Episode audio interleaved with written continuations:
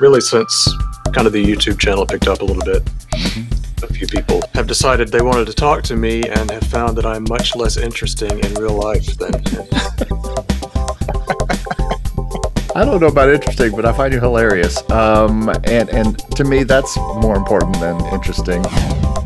Welcome to the Make Music Income podcast, where we talk about the constantly changing world of music income, including music licensing, music distribution and marketing, music royalties, being a music artist or composer, music teaching, sheet music, church music, which we're going to talk about in this interview some. Really, any way that we can find to make music income. That's what we talk about on this podcast. My name is Eric Copeland, and I have been working full time for over 30 years, primarily as a music composer, arranger, and producer. This show today is sponsored by MakeMusicIncome.com, where you can find all of our free and paid ebooks, courses, and one on one coaching. So check out the description for more information. I hope this podcast and all my channels and sites help you make the music you love and make music income. Today's interview with Jameson Nathan Jones, and this is the uncut version. I really cut this down for the YouTube channel, but if you are catching this on the podcast, you are getting the uncut version, warts and all, all the uhs and all the. I didn't cut anything out, and I cut out a lot for the video. So, you guys who are listening to this podcast are getting the uncut version of the podcast here. So, enjoy this interview. Nathan does so many different things and has so much experience and so much unique just background and I just what I love about the guests on my channel and on my podcast. And I think you're going to enjoy this today. Enjoy this interview with Jameson Nathan Jones. I'm happy to be here with Jameson Nathan Jones. You know his channel, you know his work and his compositions and all the crazy and wild things he does. We're going to talk about all of that today and in several different types of uh, of ways. But the first thing I want to talk about is what something I call the income variance, and uh, I see you as someone who probably like me has to deal with a lot of music incomes and it's really the first question i always ask everybody how do you make music income well it has evolved as you can imagine over the years um, I was actually thinking about it the other day, and I've been incredibly blessed um, in that I have never had a job that wasn't music related in some way. Wow. Now, that's a little different because I came from the classical world. So, you know, mm-hmm. inherent to that was uh, being a pianist first, um, a lot of accompanying gigs and things like that. So, it, it was a lot of work, um, but I've always been able to do something music related. Um, and of course i started piano at like eight years old so it's been like a life a lifetime thing. Um, and then also as i started studying organ at around uh, 15 um, church work became a big part of what i do and that's still my full-time gig. I'm still a, a church organist director of music direct the choir we're going to talk uh, about that. well. Yeah. Yeah.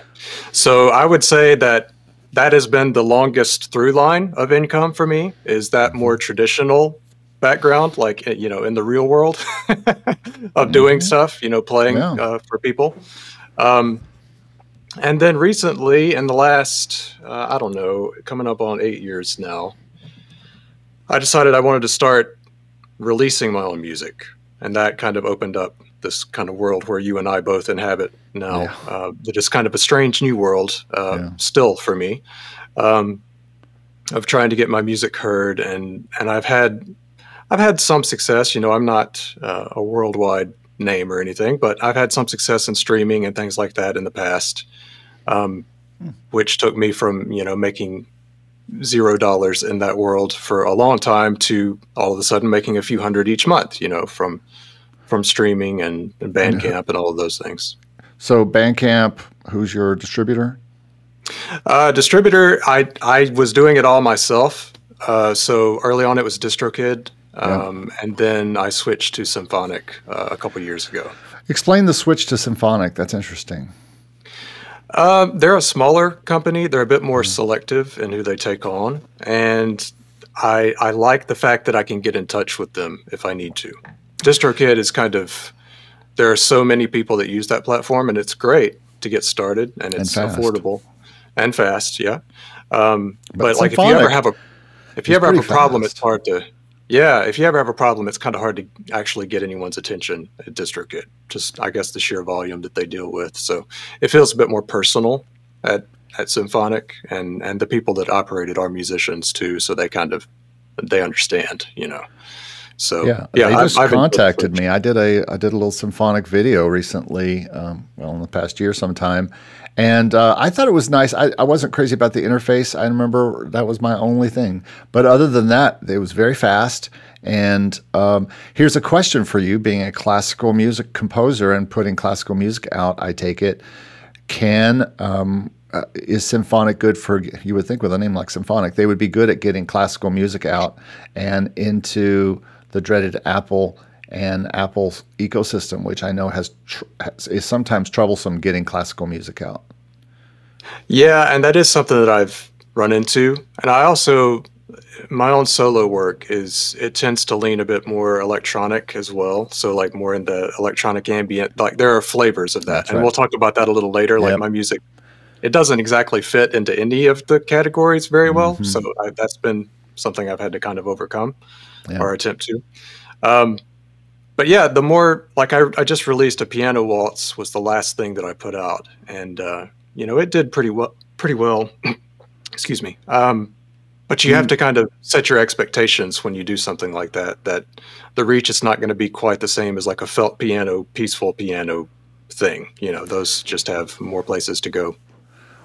All right uh, staying on the distribution side for a minute because i have a whole, I'm, I'm interested in this because i whole, have a whole video coming out in a few weeks about my experience putting a classical um, a mu- 25 song classical you know sonatas and stuff from beethoven and mozart and stuff out through cd baby because distrokid says we just can't get your stuff to apple if it's if you mark Yeah. it classical and so but i did it through cd baby which i think can and and so and plus i want it to be an apple classical apple music classical you know that new app Yeah. they just put out so i'm Oh, trying yeah, yeah. and i was just experimenting with it because i do classical as well and i want and i'm putting more and more out all the time i have another one coming out friday a, a four p four movement piece but I, I'm experimenting with, you know, how do I get it to Apple and Apple Classical if they don't want to accept it from DistroKid? And and as is Symphonic good at getting you into your into the classical classifications on Apple? But that that piano piece that I just put out is is everywhere it needs to be. I feel like I don't know about the specific Apple classical thing. Uh, yeah. I, I would have to check into that. I haven't. To be totally honest, I'm not. I'm not as focused on the streaming side as I was since the YouTube channel and everything has kind of taken off a bit Mm-hmm. Yeah. more because I don't feel like I have to be. Right. If that makes sense. You don't So that like your was kind of- artist side has to has to uh, uh, support you, basically, is what you're saying. Well, yeah, there's that, and also, and we'll. I don't want to get too far off track of, of your question, but but the way I've approached the YouTube channel has allowed me to kind of keep the focus on my music, so I don't feel like I need playlist placements Gotcha. to get my music out there. There are other vehicles, you know. So It's probably a good thing because they're very, very hard to get now. And I think the They whole um, Spotify for Artists thing is less about getting on a playlist, most likely, and more about getting on release radar, probably, if you want to get into the weeds with Spotify there. yep, Um, totally. So, uh, all right. So you've made income as your, your main income is still at the church as the organist of a church, right? Yes, Is this a big church? Um, it's a pretty good size. Like the, are we talking building or people that go there? I guess. I, but building is pretty good. um, uh, the the attendantship uh, never quite came back after COVID. You know, Yeah. as, as I think is the case for everyone. So, um, but yeah, it's it's it's a good sized organ. Uh, it's one that I've used in, in several recordings and stuff. I try to use it in, in kind of experimental and creative ways in my own music. Um, Full pipe organ, or is it? Yeah. uh, Yep, full pipe organ, four manual, about 5,000 pipes somewhere around there, tucked away, all enclosed in the walls. Which we I won't nerd out too much about the organ side, but it's fully expressive. So yeah, it's We'll get really back nice. to that. Um, so besides that, you've got your channel. Would that be your second and biggest income at these days as it, as it's growing? Well, it actually last year was the biggest. Um, yeah, towards the end of the year because I uh, sort of transitioned to more educational stuff. Mm-hmm, And off the back of that, I was able to build out a couple of courses. Uh, one Yeah, in right. particular is kind of about composition and my philosophies on composition, and Yeah. that that course alone um, out earned my church income, which was kind of mind blowing to me and kind of opened my eyes to the possibilities. So that's why a lot more of my energy is going into the channel these days than Right. uh, than than other things. But uh, you know, it's important to me though, as we just mentioned, to keep the focus on my music. Like I don't want to just start making whatever I think is going to work well Right. for YouTube. Right. I want to keep I want to keep it focused so that it's always centered around like the stuff that I want to be making. Wait, hold on a second. Go. Okay. I got a cat that uh, always waits till I'm making videos to attack my feet and everything. Yeah. Sorry. Um, so, uh, all right. Uh, so, okay. So, the church income and your channel income. Do you, any other incomes besides we've talked about? You know, anything you might make from royalties of any kind, including sales and things like that. Any other music incomes that we should talk about? Yeah, there's a little bit of licensing in there of just, um, you know, like the Artlist stuff, um, which I'm currently trying to figure out what to do with my catalog. Um, That also I'm- I'm is not- something we'll talk about in a Yeah. little while. Yeah, and, and that, that would be a good thing to talk about because I'm kind of in a in limbo of like, what should I do with all this stuff, you know? So, Let's let's find out. All right, so uh, very good, and uh, we'll talk about the future later as well. So let's let's move into your music background. When did you start playing music? When did this start?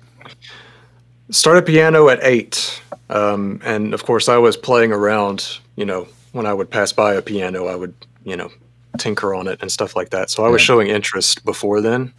Um, I used to play. I remember there's incriminating uh, video evidence somewhere of me playing roundabout or playing along with on the piano as my dad's was playing roundabout on Yeah. you know By yes. the record player. Yep, yeah Um, so yeah, that's floating around out there. It will never see the internet, I hope. But um, so yeah, I was very interested. Both my parents are musicians. Um, my dad was a high school choir director and has always done church music and everything. Um, and my mom went to um, has a has a degree as well in uh, choral conducting, music education. Wow. So um, yeah, I was kind of I didn't have a chance really. Is what I'm trying to say. Was- Did you always just know it was your thing? That was just going to be probably. I mean, when I, I'm saying, grow up in a music family where Mm-hmm. music is just what you kind of do, and so uh, did you just always know that likely music would be your thing? I mean, Yeah, I, I think I had a pretty good feeling early on um, because I had a natural sort of inclination to it and was therefore had the benefit that not everyone has of my parents being very supportive of it and encouraging it. Um, so I, I fully recognize that not everyone has that experience, and it was very important. But uh, yeah, so I guess the the positive feedback and kind of gratification that I got from it early on kind of uh, hastened me along in that direction. Um, and then when I started taking piano lessons, it was clear pretty early that I had sort of a natural affinity for it. So I kind of, from that point, it it never seemed like I would do anything else. You know. Um, yeah, so, right. yeah. There's a time that you realize this is the thing that either I do better than everyone else or as good as anyone else, and is my passion. And Yeah. I think that happens for some reason that seems to happen right around 13, 14. It seems like you when you're getting into middle school and you realize I'm never going to play football or basketball like other people do or I'm or as a guy at least um, or, or girl, I guess. But you know, there are things that you could do, science and all this other stuff, and you realize, oh, you know what? I'm going to be a music person. That's just what I. That's what's always floating around in here. It's what I want to go Yep. home and do when I'm done with school. Yeah. And you know, so yeah, I think that always happens. All right, so let's talk about education. Uh, you talked about starting piano lessons uh, when you were eight. Uh, I also did. I just didn't stay with them. My mother was a piano teacher, and so she tried to teach me. That didn't take because um, I was just too interested in what I was hearing versus what I wanted, what she wanted me to read, if that makes sense. How did you? Yeah. How did you accept the reading? Because that's what it takes to take piano lessons successfully as a kid. I think. Yeah. Well, that's and that's an interesting thing that that I get asked quite a bit is a lot of people say, "Well, I started piano, but I hated all of the music that I, that I was being taught," you know. It was stupid. And yeah, yeah. and I, you know, I don't know if I was just I think I probably was having success at it and I I didn't I wanted to like I'm a I'm a naturally a non-confrontational person. Um and I think I just wanted to do what my teachers thought was best for me, if that makes sense. Yeah. Especially as a kid. Like I've gotten much better about standing up for myself uh, as an adult. Fortunately, uh, you kind of have to. Um, but as a kid, I think I was very much well. Obviously, they know better than I do, so Mhm. you know I'm just going to go along with whatever they say. And you know, as you if you can can now there was a point I should say where things got difficult. It was probably around that age you're talking about of like you know 13, 14 when you're getting into the upper maybe early advanced stages, you know, of the repertoire. And it was like, oh, I have to practice more now. I thought I wouldn't have to practice as much the better I got, but it's actually the opposite. Right. And and I don't like practicing. It's kind of hard work. Uh, and I'm, you know, 14 and want to do other stuff, play video games. Um, so I, there was resistance there that I had to kind of push through, and I wanted to quit. And my parents were like, "We'll just stick it out through this amount of time," you know. And of Mhm. course, by pushing me along a little bit, I got through that uh, sort of obstacle. And uh, at some point, I started to realize that, you know, even if I hadn't realized it at the time, um, all of those things that I was learning in in learning that repertoire that they wanted me to learn, like it built so much technique and so much ability um, that it's like, oh, there's a reason why they teach this stuff. It's not just because everyone else had to learn it. Maybe for some teachers they approach it that way because I had to learn it, you have to learn it. hmm But at at its core, it's like that that rep will really teach you a lot, and it will develop your technique in a way that maybe just doing whatever you want doesn't. You know, because we don't want to do hard stuff. You know, No. so so there is a certain amount of pushing through that that I think is really beneficial if you can get to the other side of it and, And kind of see things from the bigger picture. This goes for me for any age. Uh, people who are Mhm. watching this who are in their 30s, 40s, 50s, there is no time when you have to say, "Well, I'm too old for piano lessons now." Or I'm Yeah. too old to start learn uh, to go back and finish my bachelor's or finish my master's. I finished my master's three years ago. That's awesome. know? That's and awesome. So uh, it, it, you can, and especially I think I have a rule actually. I think that should be put into place, and that is no male, uh, except in uh, except in extreme circumstances, should be allowed to go to college until they are thirty years old. Because I, hmm. I think most guys who go to school, who go to college, uh, end up uh, dropping out or just not taking it seriously and or getting a degree because their parents are paying for it or or just or because financial aid is and ended up with a philosophy degree or something. And because everybody else is going to college it's not like high school you got to go to high school. But um, I just feel like guys in particular are always not ready for for uh, college. So did you come right out of school and go right into college? Yeah, I went a year early. Actually, I was homeschooled all the way through, mm-hmm. um, which maybe that's another discussion that we could have. Taught me a lot of things too um, that have helped me. But yeah, I was homeschooled all the way through, so I finished early, a year early, and my high school piano teacher really wanted me to go ahead and kind of go to the next level because she felt like I'm not sure this was the case, but she felt like she had taught me everything she could right and uh, so I did that, and it was a good experience. And so, and I went straight through uh, and got my master's. Where did you go through. to for your bachelor's? Uh, University of Southern Mississippi, Okay. famous home of Brett Favre, All right. which we try not to talk about too much. And where is uh, where did you go for masters? Same, same place. Same. Okay. I I nearly went to Alabama because they had one of the only organ, really big Oh. organ programs at the time. Yeah. But I ended up staying around because um, my composition teacher was at USM, and um it was we can that's another discussion. But we, yeah, but did he- the composition did uh, did the school have a composition masters or was just a general? no, he was there as composer in residence, and he taught a few things. He was semi-retired by the time I got there, but he took me on as a kind of a private student. So I, it was just an elective for me all the way through. But probably the single most important experience musically that I've ever had was being able to study with him during that time. Really shaped like my philosophies and and a lot of the things that I still talk about and have built the YouTube channel on to this day.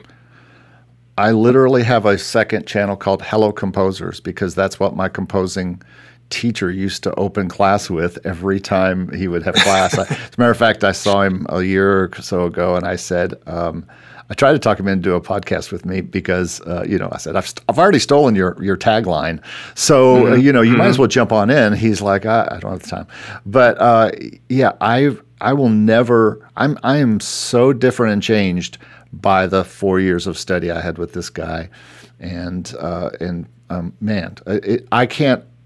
You know, we don't talk about education enough on this channel, maybe because it's uh, it's about making music income, and that's that's spending music income. Yeah. but that's music outgo. But um, I I just think that people are people they they downplay education because they think, eh, I don't want to. Who cares about Beethoven? I want to write whatever I want to write, or or uh, Yeah. who cares about classical music? It's not a very popular genre, and I want to make my hip hop beats and all this kind of stuff, which is fine. But I think um, I never, I, when I was 18, 19, 20, I could have cared less about Mozart. I didn't know the difference between Mozart and Beethoven, and didn't for a long time in my life as far as the, their sound. You know, everybody just thinks Yeah. classical music, classical. Now, Haydn and Mozart still sound similar to me. I, I have a hard Yeah. time sometimes with those two. But, pretty close. um, but anyway, I had no interest in any of that stuff. I had no interest in theory. I had no interest. I took music theory for. I took music theory for non-music majors. That was the class I took, and uh, I and I kind of dabbled in music, but I was writing songs. I was going to get a, a, a you know a publishing deal, uh, which by the way I didn't get a publishing deal until I got into music licensing about three or four years ago, and then I got my first publishing deal Yeah. So uh, speaking of that, what was your plan coming out of college? You had a you had a bachelor's and a master's, and probably in your mind through the whole time you're going to college for music and studying music there, you had an idea of what you're going to do for income. What was that? What was the plan? Well, I um yeah, that's a great question. because I told my because- wife when I was doing my master's it would be to teach, and now I'm teaching. I'm like, hmm, maybe I just would rather compose. and that's and that's the funny thing. Both of my degrees are are performance degrees because I didn't really want to teach. yeah, I thought maybe, well, maybe you know, if I go on and get my doctorate, I'll teach at the college level at some point, because all I saw, and all that I really knew that existed was just the path that all my professors had taken. So it's like you go and you get the degrees, and then you teach other people how to get their degrees. You know, exactly. um, and I, I always knew I didn't really want to do that. Like Yeah. it felt like that just wasn't what I was supposed to do. Um, And do you think that's why a lot of people start to go to college and then they just think that's the only? I, I mean, I call it its own little bubble. You know, uh, Oh, the yeah. education Yeah. whole world of college. It's a bubble that's, and and people who live inside, especially students uh, who are in college programs right now. It doesn't matter which kind of college program. They are in that bubble and they're not thinking about the real world. And I'm always trying to say, what are you going to do when you get out of here? When you get out of here, you got to do this, and you got to work with clients, and you got to do this, and you got to figure out a way to make Yep. income. And they're all just like, but I remember one time I was in a theory class and he was teaching Roman numerals, you know, like they do in music theory for the first few things. And then he said, We're going to also write what do you call them? Commercial chords, he called them. We're going to write commercial chords above here, it's like A and uh, mm. you know D minor, and then and some girl raised her hand. She goes, "Why would we ever need to know that?"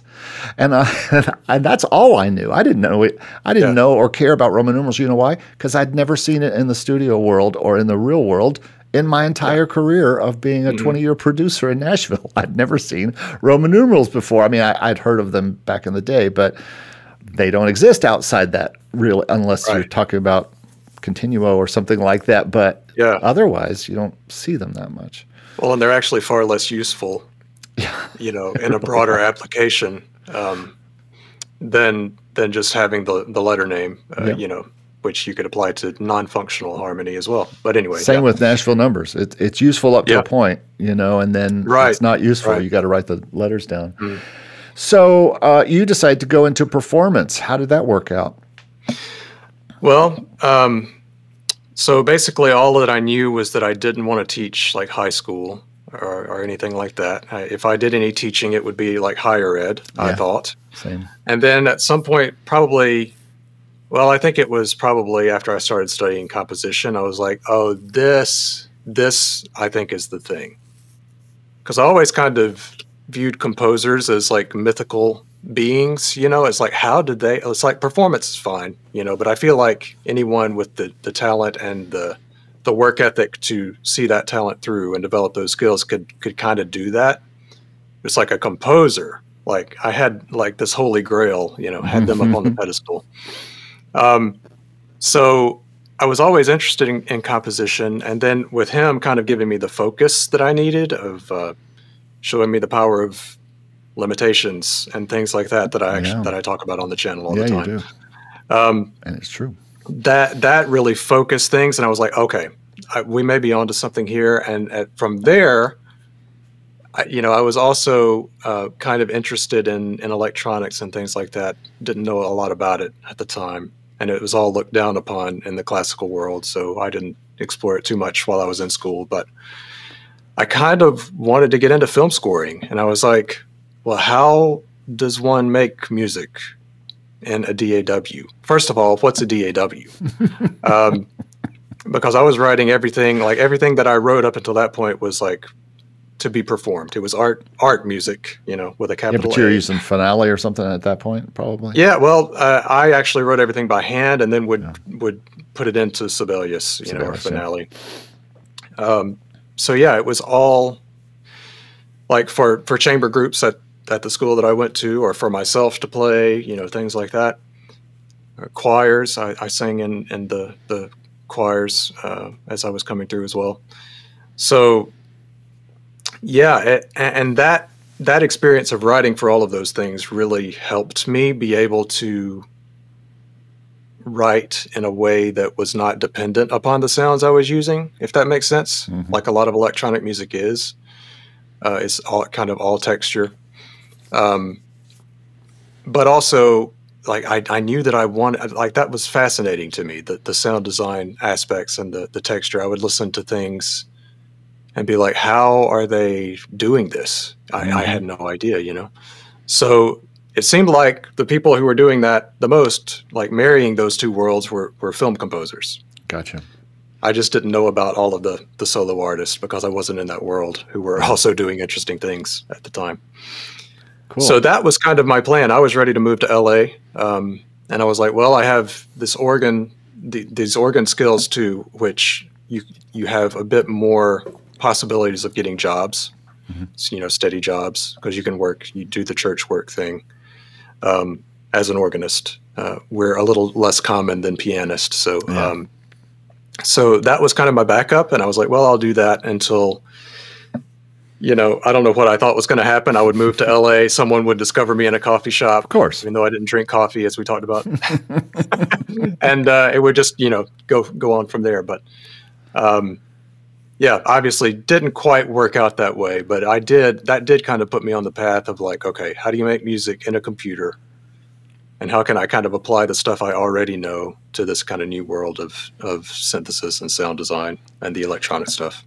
Before we leave uh, education, um, you had talked about the possibility of getting a doctorate, and as as some people may or may not know, you really can't teach at a four year school, at a ma- especially a major four year school um, as a like tenure professor unless you have a doctorate. It's really Correct. hard. Uh, unless you have some incredible like background that you you know I've I know a guy who is literally currently on Michael McDonald's in Michael McDonald's band and you know he I don't think he has a master's degree I'm not even sure he finished his bachelor's but he gets teaching jobs all the time because of all his background in music and he's he's just ungodly talented and and known but um, the rest of us who think, okay, I want to get a job teaching, and I did when I. And so when I got my master's, I actually went. To, I was about to get my master's in musicology, which, if people don't know, is the study of music history. And because I'm a music history nerd, and uh, I just decided at that time I was getting into licensing and I was rediscovering my compositional uh, world and wanting to get back to being a composer. And long story short, everybody knows I've, I've finished my master's in composition, which was great fun.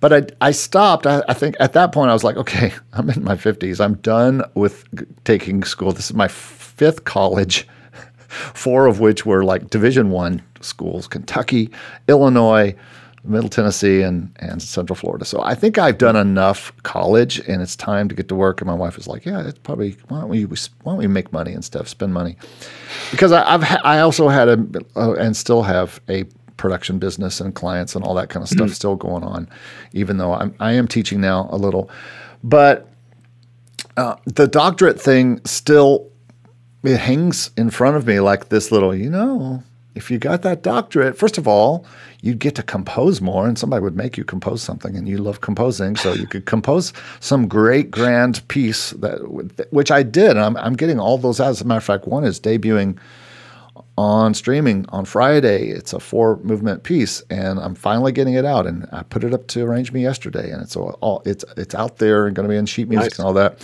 which is income, by the way. And Mm-hmm. uh, well, I'll, I meant to ask you about that. I'll ask you that at some point here in a second. But um, what are your thoughts about master's, doctorate? And that that thing for those of the for the few people watching this who might be thinking about that kind of thing. Well, um, first off, I do not regret one second that I spent earning those degrees. Same. However, in terms of it directly impacting what I do now, in terms of the credential itself, it doesn't matter. Yeah. Like it, it has no bearing on what I do now, um, other than the experiences that I gained while earning those degrees. You know, which was very important. So unless you decided you had this Jones to go teach at a four-year Yeah. school and become a professor, an organist, uh, chief uh, in residence at a college or something like that, then it would. Yeah, totally. lot. And that, then it then it it does matter, Mm-hmm. but just in terms of what I'm doing right now and, and focusing on a YouTube channel and an independent artist side, Mm-hmm. um, you know, obviously anybody can do that, right? Sure. And and lots of people do that have no uh, music background at all, even right, and no formal education at all, and that's that's fine. Um, but so what I what I tell people because I get this question a lot from people, maybe younger people who are, you know, just finishing high school and wondering what to do. Like they're interested in music, so they ask like, "Well, do I really need, you know, to go to college or go to music school?" And it's of course a case by case basis, and it depends a lot on whether or not you have to go into debt to do it, which I don't think is a great idea. Um, but what I tell them is um, the piece of paper itself is is not as important as the experiences that you can gain. Um, so it's a little hard for me to just say, you know, I didn't need to go to college at all. I can't say that because it has definitely informed everything I've done since. And I have no doubt that kind of the weird uh, blue ocean, if you want to call it, uh, that has helped my YouTube channel grow is the combination of that more traditional formal background with trying to explore some of these newer areas. And you just never know how how your unique combination of experiences will will form. like we have no idea what our final form will be, right? Right. Um, because, it, for example, even with the YouTube channel, I really thought last year when I started making videos about that very topic that what I would be doing is helping um, other classical composers and people who are classically trained get into electronic music. You right? thought you'd be doing Like- one thing, and And what happened was actually the opposite yeah, happened. It's like a lot of electronic people who had no music background really, they had just started experimenting in a DAW with electronic Mhm. music. They were like, oh, well, you actually just put things that I thought were really complex in a way that I could understand it, you know, and, and was seemed useful, you know, and not unobtainable like like I think the colleges like to pretend to be. Like, you know, there's a certain status that they, they like to present and and and barrier uh, that they like to keep up. But it's like, well, no, there are just certain concepts that just work, and so it's ended up kind of the inverse of what I thought has ended up being my bigger audience. So you just never know um, what's going to happen. You just learn as much as you can, and if if college and degrees are a part of that, that you can that you can do um, without putting yourself in such a financial hole, I, because I do think that's an important thing Yeah. to say. hmm Um, because I think it's all it's near criminal, kind of what happens with student loans in this country, Yeah. in particular. Um, And I would then I also think- say that if you are, it, you're, it's never too late to do that in your life. In other words, you're Yeah. not forced. No one's putting a gun to your head to go to college only from 18 to 22 years old. There's lots of times in your life that might be better for you to go because you might be more serious about it when you do go Uh, at that time versus going mm-hmm. when you're 18 or 19 and all you want to do is party or you want to just play in bands or whatever it is and you're like I just don't know if I have any interest in that. I didn't have any interest in it. Yeah. I went because my parents were paying for it and they wanted me to go and I was going to their alma mater and it was in my hometown. It was easy but I didn't necessarily have a hunger for it. I just went, and mm. it was like high school. It was just extended high school. And if it's like that for you, then don't go. Go Yeah. when you are hungry. You can pay for it yourself. You can go part time and, and and go to school. You, there's lots of other kinds of degrees you can get besides a, a four year. There's two year things. There's uh, where I teach is a, like a technical school. It's kind of like a mini Full Sail type of school, not as expensive, and you know you can get training uh, in a lot of ways. You can get training from you. You can get training from me. You get training from Yeah. YouTube now. So there's a lot of different ways to learn, not just a four year school. But if you are going to do that whole thing and you see the importance and you just decide, I do care about how history was made in music and I want to know all that stuff. I got tired of not knowing. I got tired of people at my jobs that I worked at knowing more about music than I did. And I was in music and they were just casual music fans. And he was like, I think Right. that, I think Mozart made that in about uh, 1788. I think that was one of his, uh, and I'm thinking, how do you know that? And why do you know that? And why don't I know that? And a lot of people don't care about that. Who cares? But I did. I just started feeling like I don't know the theory things I should know. I don't know the history things I don't know. I don't know compositionally things I should know. And so if you feel that way, then then and you just have a desire, burning desire to get knowledge, then go. If you don't, then there's other lots of other music experiences you can do in your life as a musician and different things that you can learn that are different than college. It's more experiment Yeah. experiential type of things. Yeah, that, very well said. And you're a prime example of um, exactly sometimes it's beneficial to take a step back and figure out what you actually want before you just dive in. And that's why I caution against, you know, kids essentially. I'm old enough now I can call 18 year olds kids. That's kind of scary. Um, but, you know, kids who are going into the red and they're not even sure, like, why, Yeah. that's that's a shame. Um, Yeah. And and I think we need more people like you that that are examples and telling people that it's okay to to pump the brakes Yeah. and just experiment with things for a while. If you don't really know going in, that's a great great advice. I believe in college. I believe in higher learning and more learning. I believe in learning all Mm-hmm. Yeah. your life. I'm not done. I'm not done Yeah. learning. I, I'm. I, I don't know if I'll go back to organized like school things like that. But I'm going to be doing some more study and different things like that. So I, I always am interested in learning, and so that's why I watch so much freaking YouTube, is because yeah. there's a lot of good knowledge out there, and so I watch a lot. And uh, all right, so that's good. I think that's a good stop right there. Now I want to segue. So you get out of school and you say, hmm, there's this job at a church. I, I guess it, did that land right as you got out of school? I want to talk about because one thing I want to talk about here is a lot of people think about, I mean, these we're talking about two things that many people watching our channels never do. They never went to college and they never deal with church or music in church or know that mm-hmm. there is money to be made by working at church uh, as yeah. a as a music uh, director or an organist or a pianist or whatever. And uh, I'm going to get into a little bit more of that on my channel um, in March, especially um, I have another interview with, um, you might know um, Shane. Um, I can't think of Shane's name right now. Shane Jensen. You may know Shane Jensen. Uh, I don't know if he's on one on your list or not, but Shane is uh, really one of the guys who hangs out a lot in uh, our our worlds. Uh, when I say our, I mean me and Dave Croft and DVB mm-hmm. and all the all the YouTube guys, and and we have a lot of dealings with Shane. And Shane is a music director at a church in Las Vegas area. And so uh, we we have an interview coming up, and I just don't think that enough people. It's it's something that's not talked about as a music income when it's certainly a viable income, as viable as being a college professor or a high school music teacher or whatever, and certainly honorable.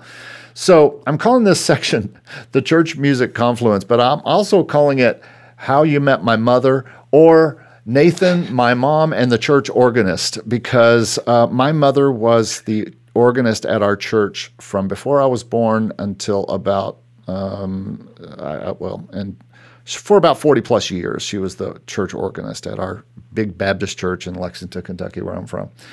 So I've been at church every day since you know when when mm-hmm. I was a kid because she was the church organist and and that was what our family did. We just went to church because we had to because she was going, right. and uh, and we lived there. And she was paid for forty years as the church organist. It mm-hmm. wasn't her main income, but it was a continual something she could count on. And uh, she was a traditionally trained player. Um, what was your path into being a church organist? Well, kind of similar. I grew up in church, um, and my dad was always the director, you know, because, you know, both my parents were musicians, as I mentioned earlier. And so they were both involved, you know, with mm-hmm. the church music. And that was actually some of my very first performance experiences were in my kind of small hometown church. Um, I remember them very vividly because I was absolutely terrified. Um, so, so that's where it started. And I always like, like you, you mentioned that people just don't know. And it's like, well, I never knew anything else, you know, it's that, it's Same. that kind of thing. Absolutely. Um, so it never, it never it always seemed like it's something that would be there, you know. Yeah. And then when I uh, when I got interested in the organ, obviously that was a natural sort of progression. Um, and I remember very specifically, I was trying to figure out like whether to focus on piano or organ, and like whether to go off and study organ somewhere. But I also had a really good private organ teacher that I was mm-hmm. studying with, who was actually the organist at the church where I am now. Yeah. Um, and he was he was absolutely world class uh, player. And so it kind of just worked out for me. I, I realize I'm very fortunate that I had a world class organ instructor and composition instructor like in my home area. So it just kind of kind of fell into place. But um, yeah, so it seemed like a natural thing. Um, and I, I started to, you know, my piano, one of my piano professors said, you know, I know a lot of pianists, and I know a lot of organists, and the pianists are all looking for the same few jobs, and the organists all have jobs. Yeah. Yep. Because there just aren't as many, you mm-hmm. know. Um, so I kind of took that to heart, and I was like, well, I, you know, even though I'm majoring in piano and focusing on that, I'm st- I'm going to keep the organ side up as if I were also majoring in that. So I really had two, you know, applied instruments effectively. Mm-hmm. So and it worked out that way. Um, my Lawrence, uh, my my teacher left. He moved to Texas to take another bigger job, and uh, I had filled in at that church several times and took lessons there. So it kind of was a natural thing. They knew me a little bit, I knew them, and uh, and it worked out. And that happened about the time I was I was looking to to move to LA, and then I got this this good steady job, yeah. and met my wife around that same time. So I didn't move to LA, and that's the best thing that, that could have happened for me is just to stay here in the middle of nowhere yeah. and just focus on on kind of you know my own music. So are, are um, you still at that same church? I am. Wow. Yep. Yep. Coming up on nine years now. So yeah, it's Why been and it's exactly like you said. It's a good like no one's ever going to get rich becoming a church organist sure. or director of music. Maybe at like a mega church or something, but that's another that's another animal. Um, but it is steady. Um, and I don't have office hours per se. Like as long as I learn all the music and have everything prepared for the choir, then I get to work on my own projects, you know, when I want to, which has been really good. So it is a lot of work. It's a lot of preparation, um, but it's not fixed time work, if that mm-hmm. makes sense, mm-hmm. right?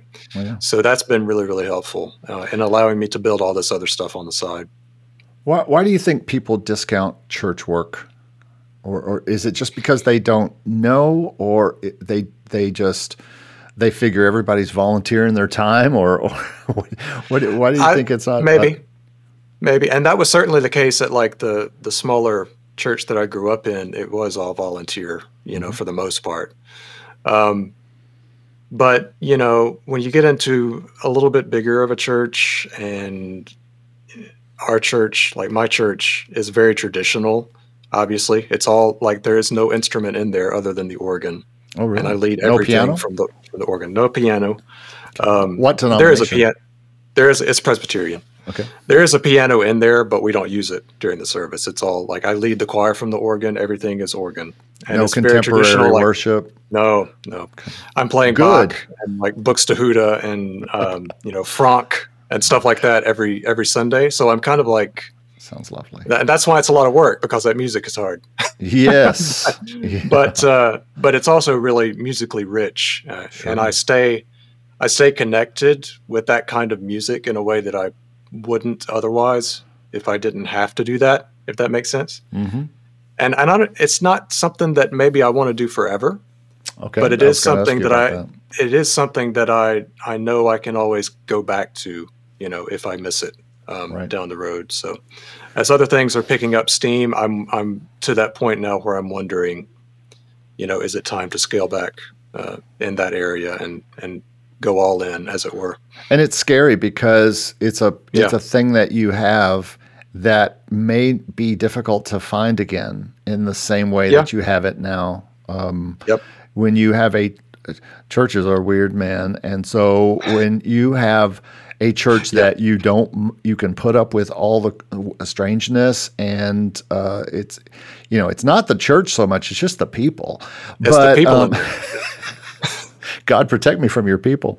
Um, but uh, you know it's it, uh, finding another gig that is a is a nice comfy gig that you've been doing for years is scary to walk away from that. I've been producing clients since literally the mid 90s, it's scary to walk and just say, you know what?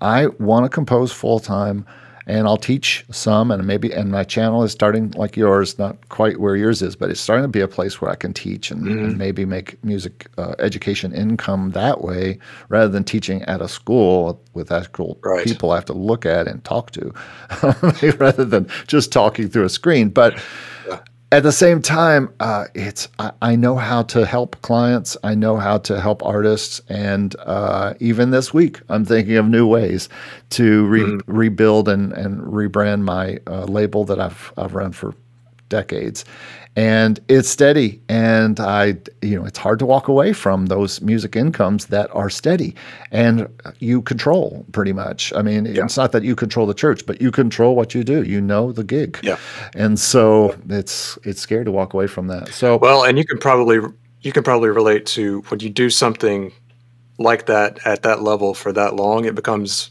part of your identity in such Yeah. a way. I actually, I actually had this conversation with, uh, I don't know if you know Emily Hopkins. She has a massive uh, harp channel um, where she runs harp through all kinds of weird Mm. Oh, effects and stuff. Really funny um, videos and, and skits that she and Russ do. But anyway, um, you know, she's her channel's got like 300,000 subscribers now at this point, and she's to the point where she's not doing wedding gigs and stuff like that Yeah. that she was doing anymore.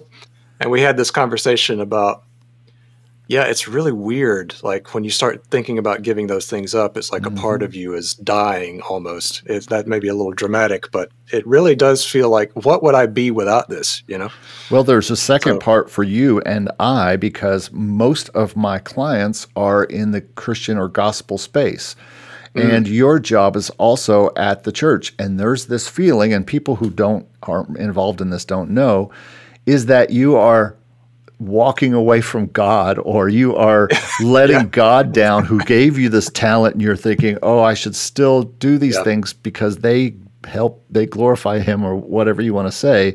They are God things and and if I walk away, what what does that say about me that I'm just leaving this so I can be a YouTube star or whatever?" Ungrateful, ungrateful little, yeah. Right, Yeah. and and I'm, am I using my talents correctly and effectively and and Yeah. uh, in the right purpose? And a lot of people don't wouldn't understand that because if you're not from that thing, but it's I guess it's not much different than being a teacher and saying I'm teaching people, and then you walk away from being a teacher to just you know retire or do something else, and suddenly you feel oh I'm letting all the students down or I'm letting you know all the possible good I could do.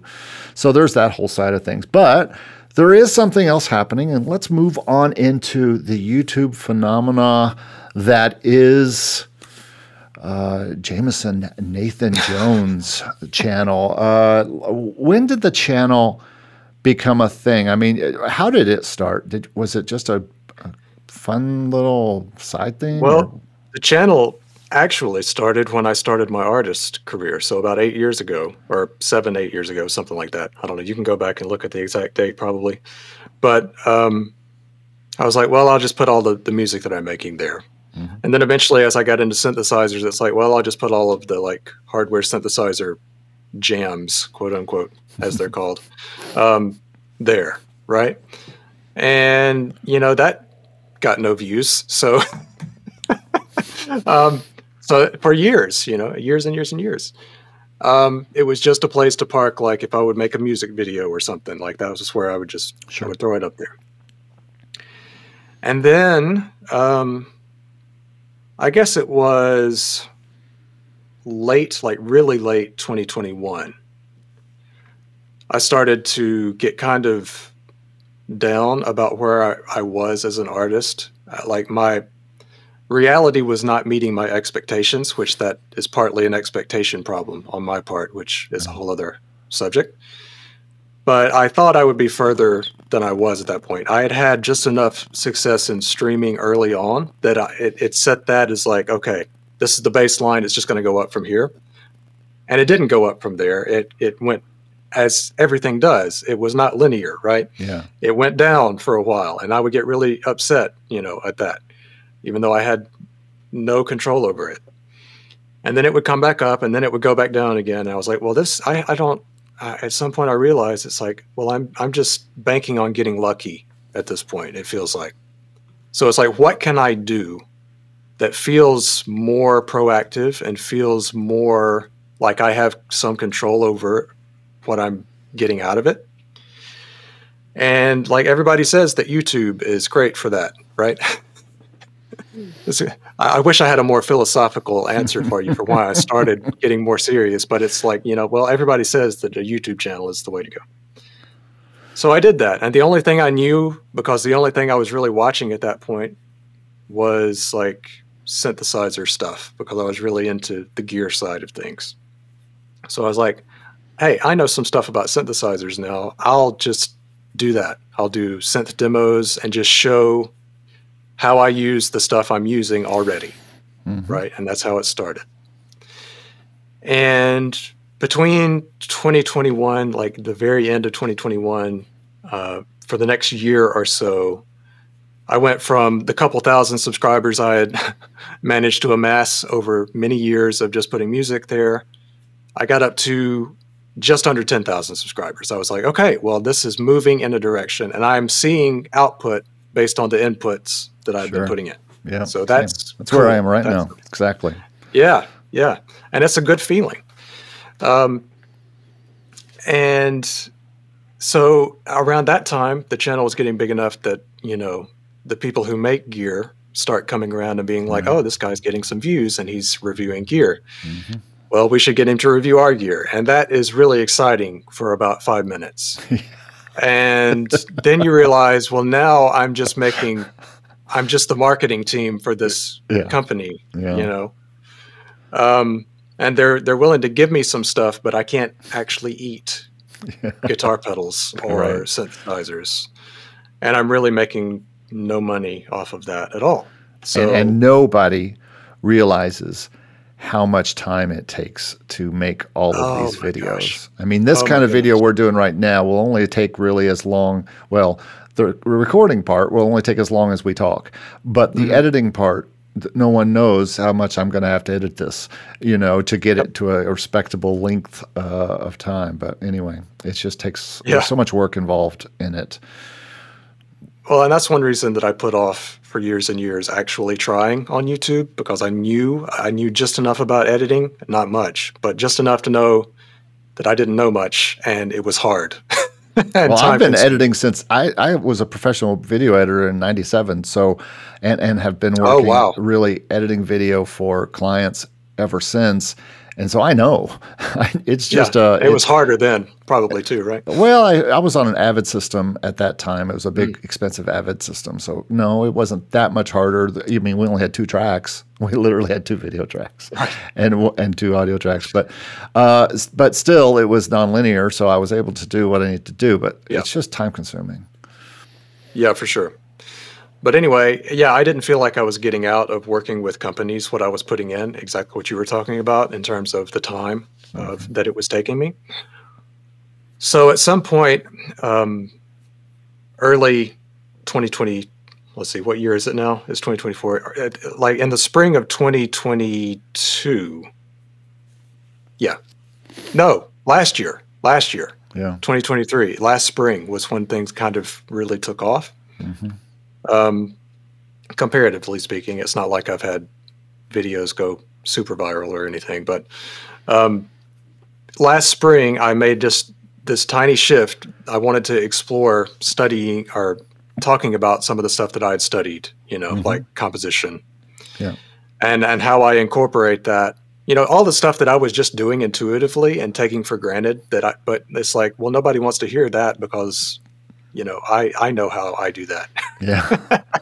um, so when I started shifting towards that, I put out one video. The very I got kind of lucky.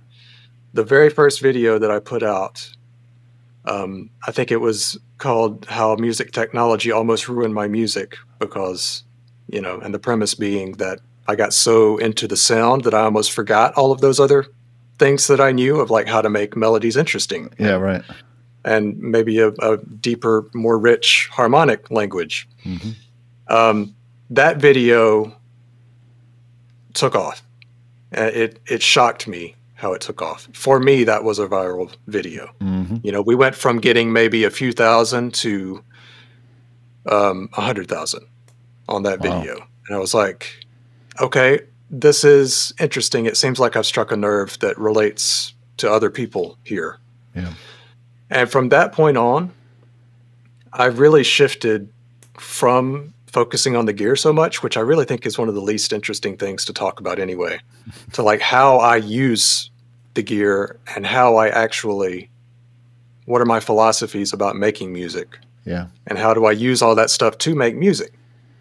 Because, and, and that's the most important thing still. That's why I said early on that, that it's important to me that I stay focused on making the music I want to make and that everything revolves around that because I think that's the only way it can sustain. Because like even if I have a, a dip, you know, where the, the videos don't do as well, I'm still just making the stuff I would make anyway, and just figuring out ways to tell stories about it that can relate and teach people like one or two simple things that might help them.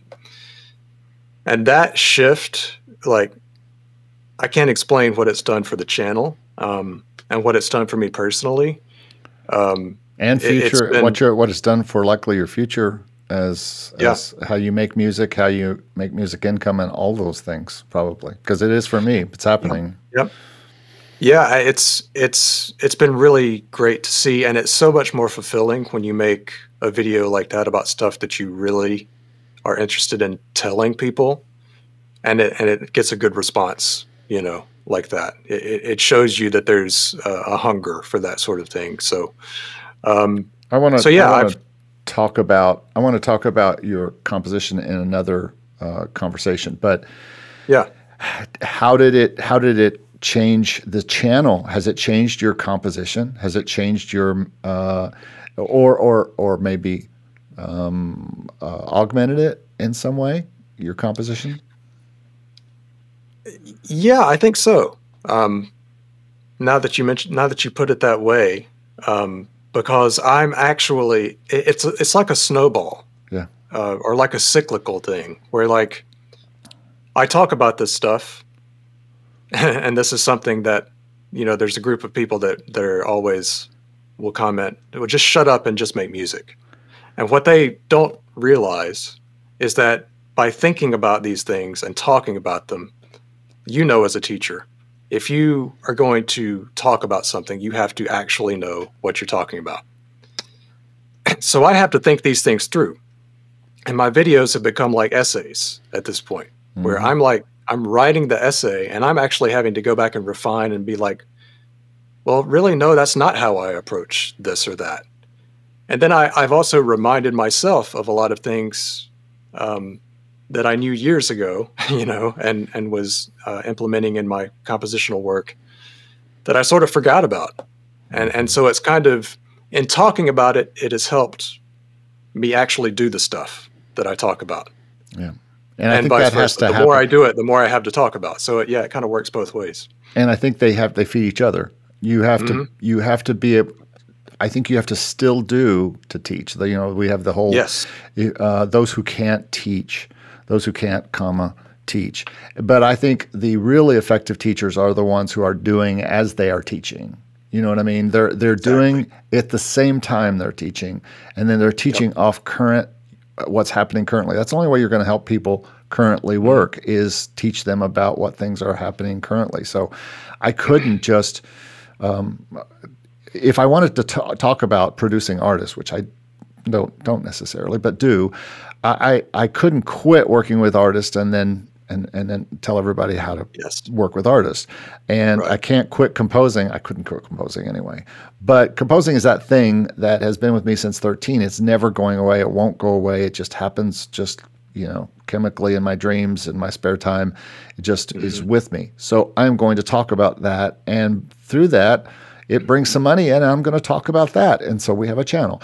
So um your how do you stay motivated to continue to teach? I mean, uh, with me, one thing feeds the other because I make a, I, I go put a, this classical album on CD Baby, trying to get it in these certain stores, and then I'm thinking this is going to make a great video. if I talk about all the Yep. things, so I'm screen grabbing as I'm doing because I'm thinking, oh, people need to know that you got to put a period right here. If you're putting the the names of these classical tunes, you got to name it a certain way. It's it's a whole thing.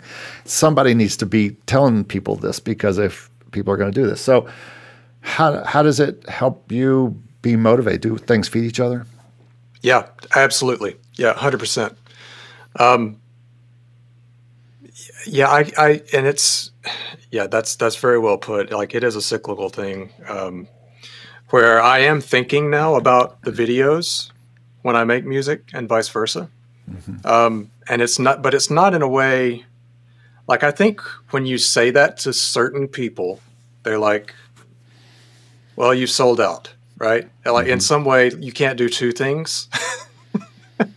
and it, it's no longer art if you're doing two things. Oh, I'll fight people Um, to the ground about that because it's ridiculous. there's there's no way that I can go teach and stand in front of 18 to 35 year olds at this school I teach and tell them about there's nothing more powerful than telling them about an artist interaction from the day before, or that it, uh, or be talking and a PayPal payment comes in from a um, a, a, course sale or something mm. where I'm trying to teach them how to live a music life and make because they want to make income when they leave yeah. this school and they want to get gigs producing or they want to uh, do live gigs and I'm like I just did this thing last night and here's what it made me to yeah. me yeah. Uh, you have to do both because they both feed each other and there's no stronger teaching than that I don't think well and if you can figure out a way uh, which I think you're good at at at just doing the things you would do anyway and and teaching about that then it almost takes the pressure off of your work in mm-hmm. my opinion like if you have multiple ways to make an income off of that work like for instance uh, i think we mentioned early on um, that my music doesn't always fit perfectly into a playlist right so. so, so what do, and I think a lot of artists fall into this category. It's like, well, I don't want to make, you know, what is going to be easily playlistable. So, how do I get people to listen to it and how do I make a living from it? Well, you have to find some other avenue, some other way to make money and to get attention that is not the music itself. Mm-hmm. But it is the music itself. It's just indirect right? You're mm-hmm. not getting it from Spotify, which it takes an incredible, like people don't realize. People are so focused on trying to get their streaming numbers up mm-hmm. that they don't realize just how many streams it takes to actually live off of streaming. Yeah. It's an insane number. Um, but if you can have this other thing, like say you're, if, if you can figure out a way to teach people and enough people are interested in what you're doing, then that takes the pressure off of your art and you don't have to sell the art. You can sell your knowledge. Mm-hmm. you know? And so that's been a to me that makes that frees up the art to be yeah. more art. Yeah. Uh, because it's not the direct product itself. It's yeah. your knowledge about it. It's your teaching. Um, and i'm starting to talk about that in some videos too and I know I'm going to get killed by a certain number of people, but I don't really care about those people anyway. Um, so, and I have such respect for what you're doing because you're very transparent about that, and I think it's great because you do have to address the need we all have to eat three times a day and mm-hmm. have a place to sleep where you know this, we don't you know, rained on. make music income is just a, I I started this channel because nobody else had thought of it. nobody. I was like sitting around. There should be a channel. I'd like to check out YouTube and find a channel that just talks about all the different ways people make income with their music. And mm-hmm. certainly, there's got to be a channel that's doing this. And I started looking, and there was no one. And I said, I, am sure there's a channel called Make Music Income, and there wasn't, and there was, and it wasn't taken on Instagram or anything. I'm like, now I have to start it. You know, I, it's not even. Yeah. I, I, don't even want to. I just have to because so no one's thought of this before. I'm just. I'm always. You probably like this too. There's always a million. Ooh, I could do this. Ooh, I could do that. You know, yeah. and uh, and then one hits, and you're like, oh boy, and now here I am. I'm, I'm doing it. um, okay, let's uh, let's switch over and just real quickly talk about music licensing because the hypothesis is that music licensing is free money. All you have to do is put your music out there, find people who need music for TV or film or whatever, and uh, or you know find a site that'll take your music and sell it for you. You don't even have to do anything, and uh, you know I, I have been uh, when I discovered music licensing, I was in the midst of my production career, and I thought, this sounds much more fun, making the music I want to make and putting it into things I want to make. So. I, I shifted gears. What part of your time is spent on music licensing, and what's your history with it? That's two different questions, but.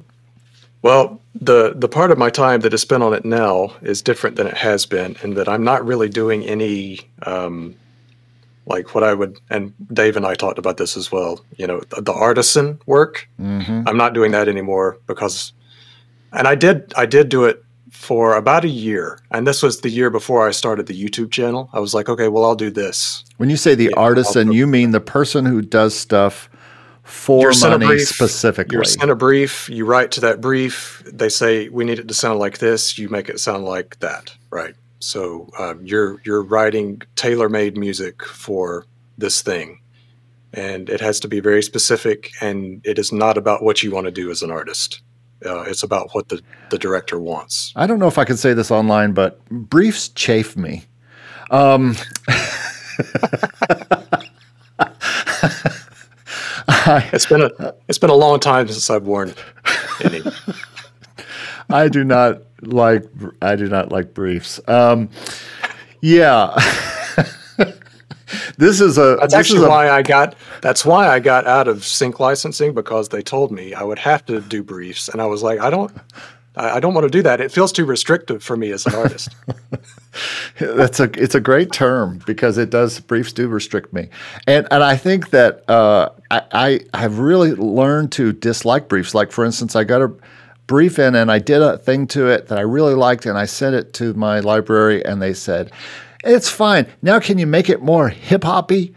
Which, by the way, that should show you I can't because I just said the word hip hoppy.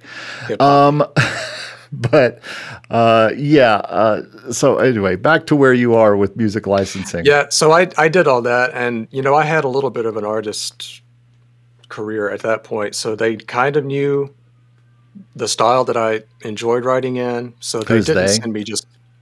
Um, it was let's see if I. I don't want to name the name of the company. Sure. No. because No. No. I don't work. I don't work with them anymore.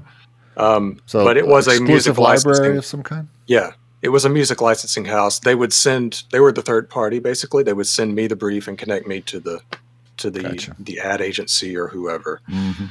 Um, which I didn't really understand how that worked. I didn't understand that they were sending it to like ten different composers, and we were all competing for the same Yes, little scraps. You know, or or hundred different, comp- and they are sending the same brief that some like probably dozens Mm-hmm. of other libraries are sending to all of their writers to Yep. compete with, and oh, Yeah, that's and that's and there is there's that's a sending your demo of- tape off to L.A. all over again. You know, Yes. Yeah. and and I mean you feel like you have a good chance because it's like, oh, they've connected me to the but actually it's there's a very real possibility, a very good chance that your work won't be chosen. And in this case, I wasn't compensated for just doing the brief, you know. right, right. So there was a very real zero sum possibility, you know. Um, so I, within a year, and also people don't realize like how much work that is in, in a short amount of time. Like they may email you at nine o'clock at night and be like, "We need this by morning," and I didn't want to live my life that way, so I was like, "I'm not going to do this anymore." Um, and th- at that point, I started focusing on YouTube more. But anyway, uh, so that was my experience with like, you know, having an intermediary um, who was working with all of these ad agencies and trailer houses and all that kind of stuff.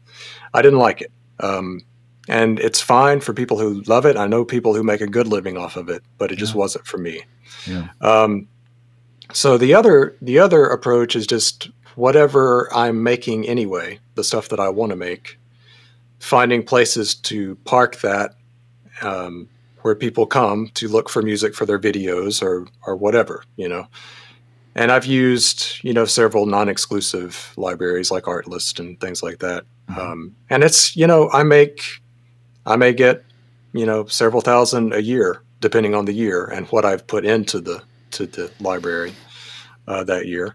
Um, so it's not unsubstantial, but it's not you know what I'm paying all my bills with either. It's kind of Right. I kind of look at it as a bonus, you know. Yeah, and I I'm in the almost the exact very very same boat. Um, the last thing I need is another job where clients are telling me what to do all day long. Yep. As for music clients, and Yep. uh, I produced for 20 years, and it got to the point in the last 10 the last 10 of those years that the clients were directing the productions instead of me. And then the client, then the production quality, uh, quality went down because they didn't know necessarily what they were doing. And and this is not this is the same reason I didn't get into this licensing or advertising work when I first started because I was dealing with. You think it's bad with like music supervisors. Try dealing with like car dealership owners who are telling you, "Oh, I think that chord is wrong in the second part." I'm like, "What what background do you have in this, Mister Car salesman?" Uh, and and so I feel like I'm I'm back in that thing. Not that music supervisors aren't. Uh, good at their job, even though they're all 25 years old. So I don't know what that means, but I'm in the same boat as you. I'm in that place where mm. it's hard for me to write to briefs because it feels too much like work.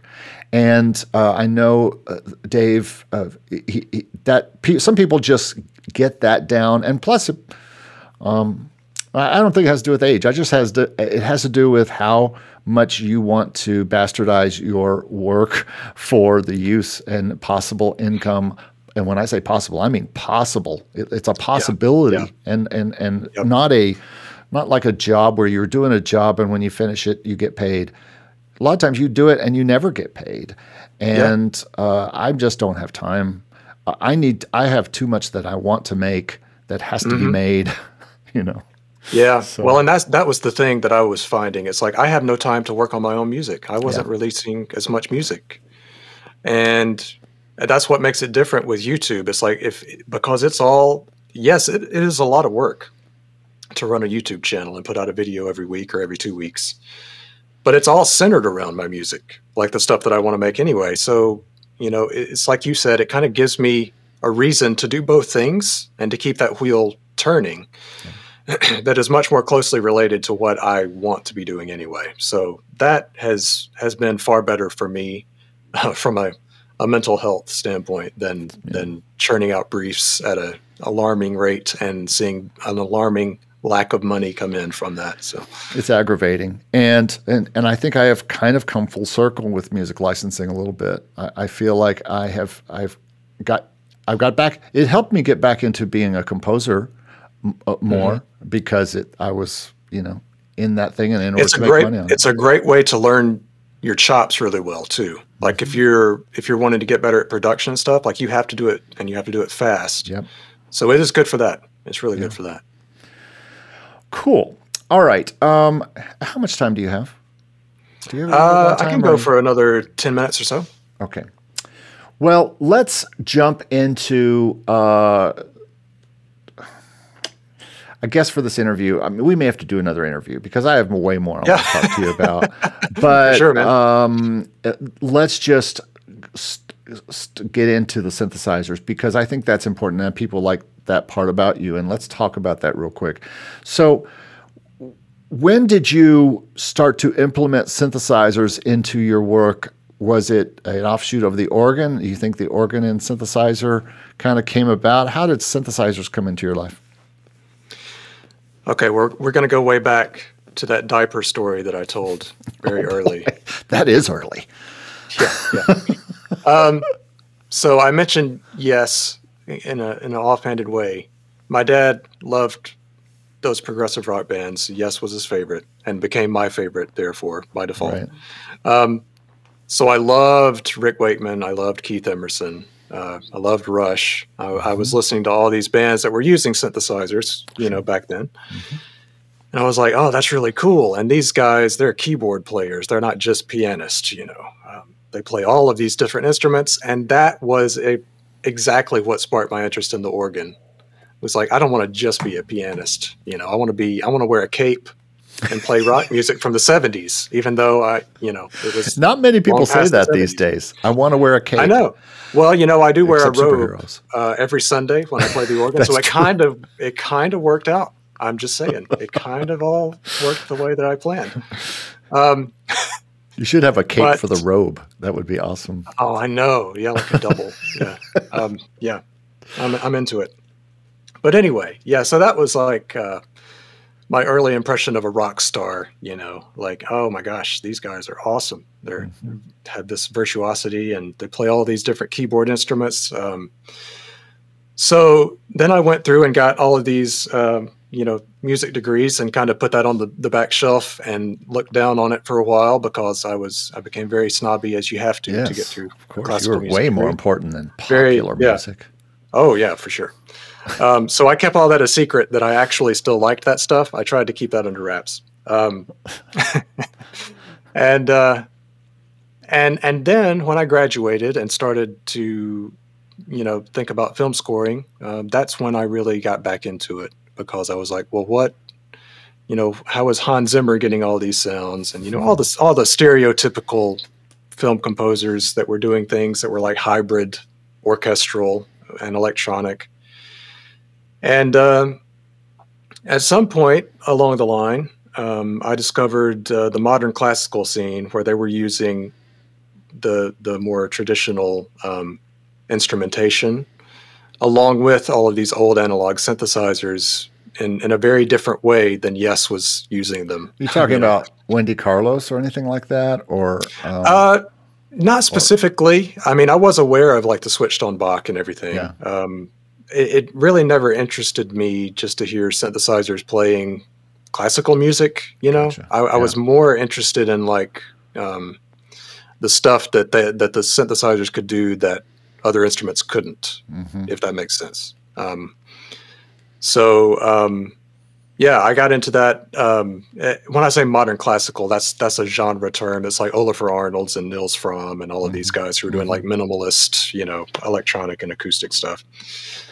So I found that blend of textures really interesting, and I was like, hmm, maybe I could kind of get into doing something like that. Um, and at that point, I started learning more about synthesizers, watching Synth YouTube, which gave me the idea to do those kind of videos later on. And, uh, you know, kind of got sucked down the rabbit hole of electronics and gear and synthesis and all that stuff. So that's when the obsession really sort of took hold was in that period after I had finished my degrees, um, before I really knew what I wanted to be doing. You know, I was just kind of exploring, um, like what was possible. How do people make these sounds? It was all curiosity at that point. I had no idea what I was doing, but um, just kind of learned as I went along. Gotcha. Um, what is um, and so it just made sense for you to start to integrate them into the channel. Was that a was that because you were reviewing them and stuff like that, or or is it just that you had an interest in how to approach them and with composing? Yeah, well, both. Um, you know, that's mostly what I was watching at the time because I had kind of learned how to use them through a combination of experimentation and YouTube. you know, um, and I was, excuse me, I was also experimenting with them in my own music, like how mm-hmm. how can I use these things that do very specific things well and other things not so well in maybe unexpected ways, and uh, and so that's kind of what launched me wanting to show some of the techniques that I was using. Um, and just show what I had learned about sound design, you know, up until that point, because that was at that time that was the most interesting thing that I could think of to talk about, because that was what was fresh on mm-hmm. my mind. Like this mm-hmm. was the new thing. You know what I mean? Cool. Well, awesome, man. Well, this is, uh, I have so much more to ask you. So there's going to have to be a second interview because I want to talk we about keyboards. It. I want to talk about synths. I want to talk about your composing method. I mean, uh, but that's that's for another channel and another time. So yeah. uh, I, I just find what you are doing fascinating. You are a, um, uh, hero is probably a little far, but you are a inspiration to a lot of us who are just, you know, be who you are, do your thing, and then show people how you are doing your thing and teach from that. Mm. And uh, that's what I'm trying to do. And I just really appreciate that, that about your channel. One of the things that it's like there's these other guys I watch who do who talk about how to put your music on Spotify and run ads and stuff like Andrew Southworth and people like that. Mm-hmm. And it's because they make their own music and put it out. And and right. I, they're doing what they're teaching about and saying here are my stats after I spent this much. I love that. And I love people mm-hmm. who are doing the thing and then teaching the thing. So I appreciate what you're doing with that and uh, just a fan and think you're hilarious. And and uh, look forward to talking to you again sometime. Oh, thanks so much, Eric. I really appreciate it. I had a great time. Anytime you want to do it again, just let me know. Cool. Next week, um, about this time. anyway, no, we'll, we'll wait Perfect. a little bit. Make it a weekly thing. Thanks for listening to the Make Music Income podcast. Make sure to check out our website for more free and helpful information, including our ebooks, courses, and one on one coaching for your music career. You can find that at makemusicincome.com. Also, links to the music you've heard in this episode are in the description as well below. And I hope you got some valuable information and tips in this episode to help you make the music you love and make music income. Thanks so much again for listening and have a great week.